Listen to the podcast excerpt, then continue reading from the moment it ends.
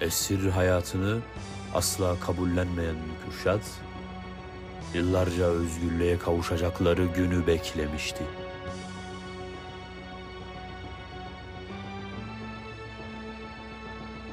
Esaret zincirini kırmak için güç toplayan Kürşat, esaretin 10. yılında planlarını uygulamaya koymuştu.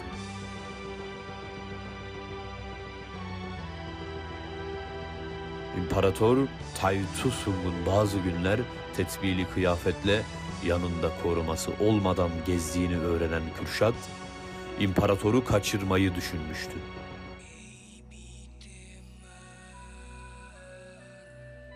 Böylece imparatoru tükene götürecekler ve karşılığından Çinlilerden Türk esirlerin özgür bırakılmasını isteyeceklerdi. Kürşat planını açıklamak için 40 kişilik ihtilal grubu oluşturmuştu. Planı uygulamayı kabul eden bu gruba ayaklanmanın başarılı olması durumunda kendisinin Kaan olmayacağını söylemişti. Çünkü bu planı kendi çıkarları için yaptığını düşünmelerini istemiyordu.